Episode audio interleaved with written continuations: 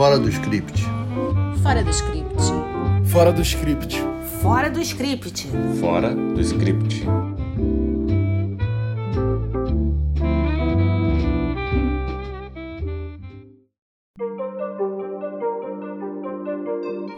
Olá! Estamos de volta com o nosso podcast Fora do Script e nesse episódio vamos continuar no tema do anterior, que é sobre fazer cinema. Agora temos mais em perspectiva o trabalho do roteirista e por isso escolhemos um documentário sobre Nora Ephron chamado Tudo é Cópia em cartaz no HBO e apresentando os Ricardos, filme de ficção sobre o lendário programa I Love Lucy em cartaz no Prime Video. Desviando um pouco do foco central desse episódio, mas ainda em linha com o tema do anterior, trazemos um documentário brasileiro chamado Um Filme de Cinema, em cartaz na Netflix, do diretor Walter Carvalho, em que muitos realizadores falam sobre fazer cinema. Fica aqui o aviso: é um filme bem para cinéfilos e nele há pensamentos muito importantes sobre esse ofício do realizador, que parece glamouroso, mas que envolve muito trabalho e muitas incertezas também. Eu sou Denise, advogada e roteirista, apaixonada por direito e por dramaturgia. Eu sou a Letícia, roteirista, jornalista e fã de séries policiais. Eu sou a Renata, jornalista e roteirista, apaixonada por audiovisual argentino e europeu. Apresentando os Ricardos, tem um recorte muito específico é sobre uma semana crucial do programa I Love Lucy e que todos os envolvidos tinham um grande desafio a enfrentar, já que havia sido revelado que Lucille Ball teria no passado se filiado ao Partido Comunista.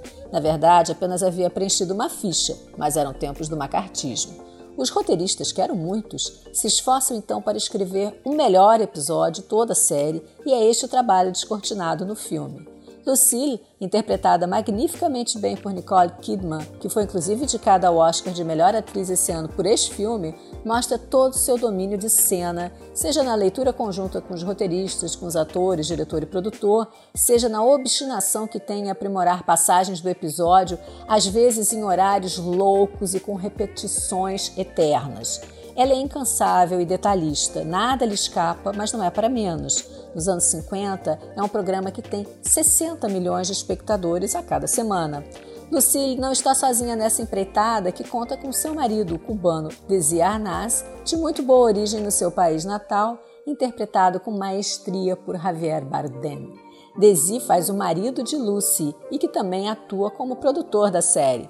Então, tudo está contido nesta semana. O casamento dos protagonistas, o programa, o futuro de suas carreiras, os colegas de trabalho e a narrativa tem recursos muito peculiares, como, por exemplo, mixar a ficção com outras imagens. É, Denise, uma coisa que me surpreendeu foi a caracterização dos personagens.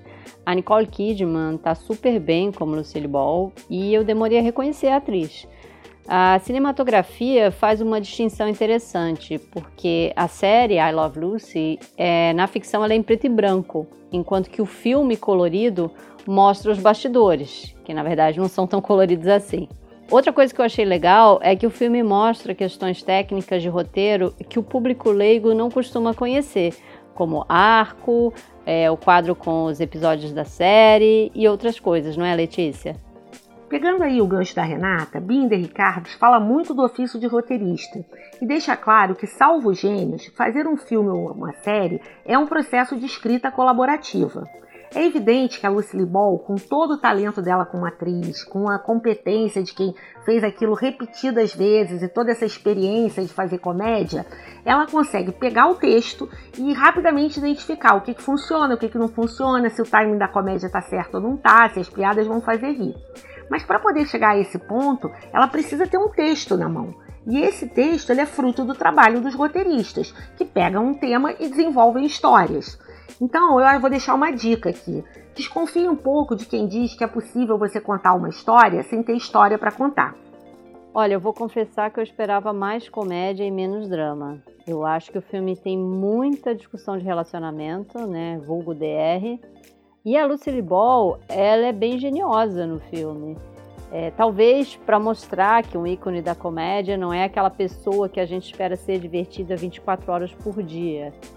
Uh, além disso, o filme também mostra questões femininas, né, como essa questão da mulher ser profissional, esposa, mãe, ou ter que abdicar de um papel principal para poder é, viajar com o marido, por exemplo, né? Agora, o que mais me surpreendeu no filme foi mostrar que a Lucille Ball não era só uma atriz muito engraçada de sitcom, mas também uma atriz com muito talento para fazer drama. Como a Denise já falou, é, o Binder Ricardos ele trabalha com a ideia do recorte, que é um conceito também importante quando você está escrevendo. Você não pode escrever a vida inteira de uma pessoa que não vai caber num filme.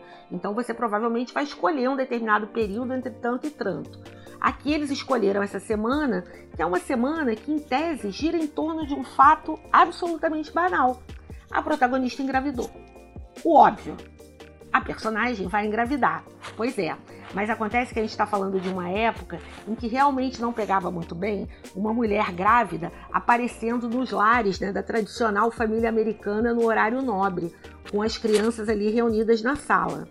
Isso talvez levasse a perguntas e alguém descobrisse que os bebês não nascem da cegonha. Então os patrocinadores ficam horrorizados com a ideia da, da Lucy aparecer grávida na série. E é em torno disso que vai girar essa semana. E ver hoje mostra como, de alguma maneira, infelizmente, se evoluiu muito, né? A gente não precisa mais esconder gravidez, esconder como nascem os bebês.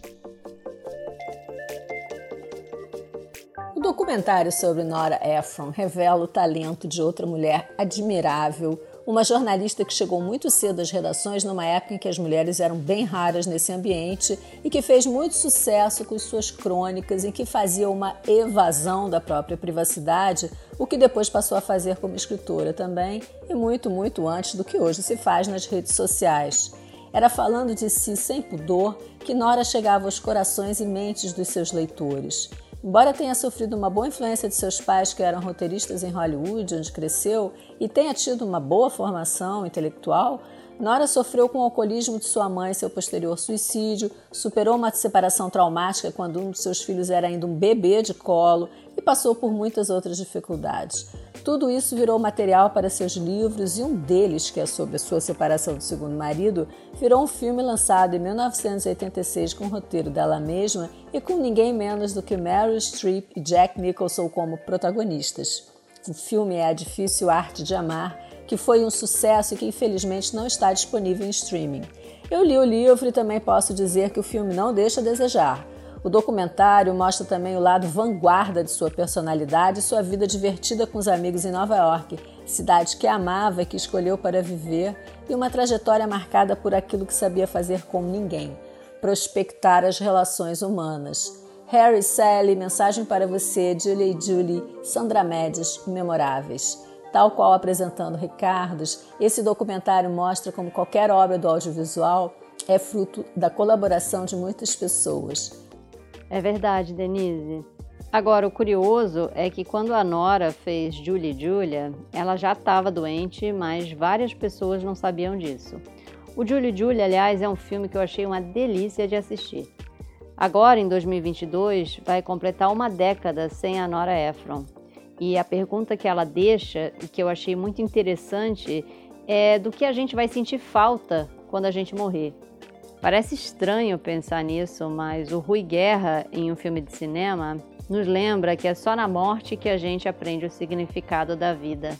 Parece até que os dois filmes dialogaram, não é, Denise? Para falar de um filme de cinema, bem, só vendo o filme. Desculpe se isso parece bem louco, mas são muitas visões diferentes sobre o que significa fazer cinema, como conceber as cenas e os planos, a importância do roteiro, o processo criativo de cada realizador e muitas outras coisas. A gente fica sabendo, por exemplo, que Ken Loach dá muita importância ao roteiro e que Júlio Bressani já não dá. Diz que não se faz cinema olhando para uma folha de papel que Rui Guerra e Lucrécia Martel têm uma visão comum sobre o presente contido num frame, que contém também o passado e o futuro, que todos os realizadores acreditam que o ritmo de um filme é um elemento fundamental, que Karim Ainuz acha possível fazer cinema sem palavras e que adora cinema experimental, asiático e argentino, que Rui Guerra concebe um plano de trás para frente, que Belatar joga todas as suas fichas na simplicidade e no humano para tocar as pessoas. Assim, é muita coisa para processar e me aconteceu de viajar um pouco com esses realizadores ao vê-los relatar suas próprias visões, suas próprias experiências. A minha ideia é que quando se vê um filme na tela está se vendo um pequeno milagre acontecer ficou reforçada depois de ver esse documentário, que aliás parece um pouco experimental também. As cenas finais são poéticas e muito, muito lindas. Pois é, Denise, há uma crítica bem forte ao cinema em escala industrial. Um filme de cinema tem um ritmo próprio e o início parece um pouco lento, mas depois a gente se envolve com os depoimentos. As cenas dos filmes que dão um respiro são muito boas. Agora, uma coisa que me incomodou foi não ter créditos para os entrevistados nem para os filmes. É um documentário longo, tem algumas coisas desnecessárias, ao meu ver, mas eu adorei a definição do diretor norte-americano Gus Van Sant sobre os filmes de estúdio. Ele considera esses filmes um sanduíche do McDonald's. Faz sentido, não? Tem um outro diretor, que se eu não me engano é o britânico Ken Loach, que detesta storyboard, porque ele acha que limita o que acontece no set de filmagem. Enfim, são vários diretores que têm opiniões semelhantes, às vezes divergentes, mas o fato é que eles dão uma aula de cinema nesse filme e que eu acho que vale a pena ver até o final. E vamos à sessão Cena Marcante. O que vocês escolheram desta vez? Na verdade, eu escolhi uma sequência de cenas para falar de um conceito que é muito importante também na ficção, que é a diferença entre o verdadeiro e o verossímil. No episódio que eles estão retratando ali nesse momento, a Lucy vai receber para um jantar e ela tá botando uma mesa linda e arrumando um vaso de flores. E quando ela tá arrumando essas flores, o Rick, que é o marido dela, chega por trás e tapa os olhos dela. E aí o roteiro pedia que ela repetisse alguns nomes masculinos. A própria Lucy, a própria Lucília, né? A Lucy é a personagem, a Lucília é a atriz. É, ela acha isso estranho, porque como é que uma mulher casada e fiel ao marido, naquele contexto ali, né, da, todo da série, ela não ia reconhecer as mãos do marido? Então, aí está exatamente o ponto da questão. Você pode dizer, ah, ok, na vida real talvez alguém bote as mãos nos meus olhos e eu não saiba quem é, mas naquele contexto não era verossímil. A Lucy certamente reconheceria o marido, então não soaria verossímil. É importante você pensar sobre isso quando você está caracterizando o universo, está caracterizando o ambiente por onde os personagens circulam. Talvez a sala da casa de uma família de classe média não seja exatamente aquilo, ou seja, ela não é verdadeira, mas dentro daquele contexto ela é verossímil. E para gente que escreve, a importância é a verossimilhança e não a verdade.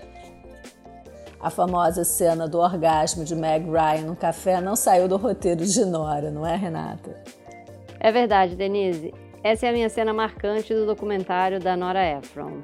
Eu peço desculpas se eu estiver dando um spoiler aqui, mas a cena do orgasmo em Harry Sally não foi escrita pela Nora, mas inventada pela Meg Ryan durante a filmagem.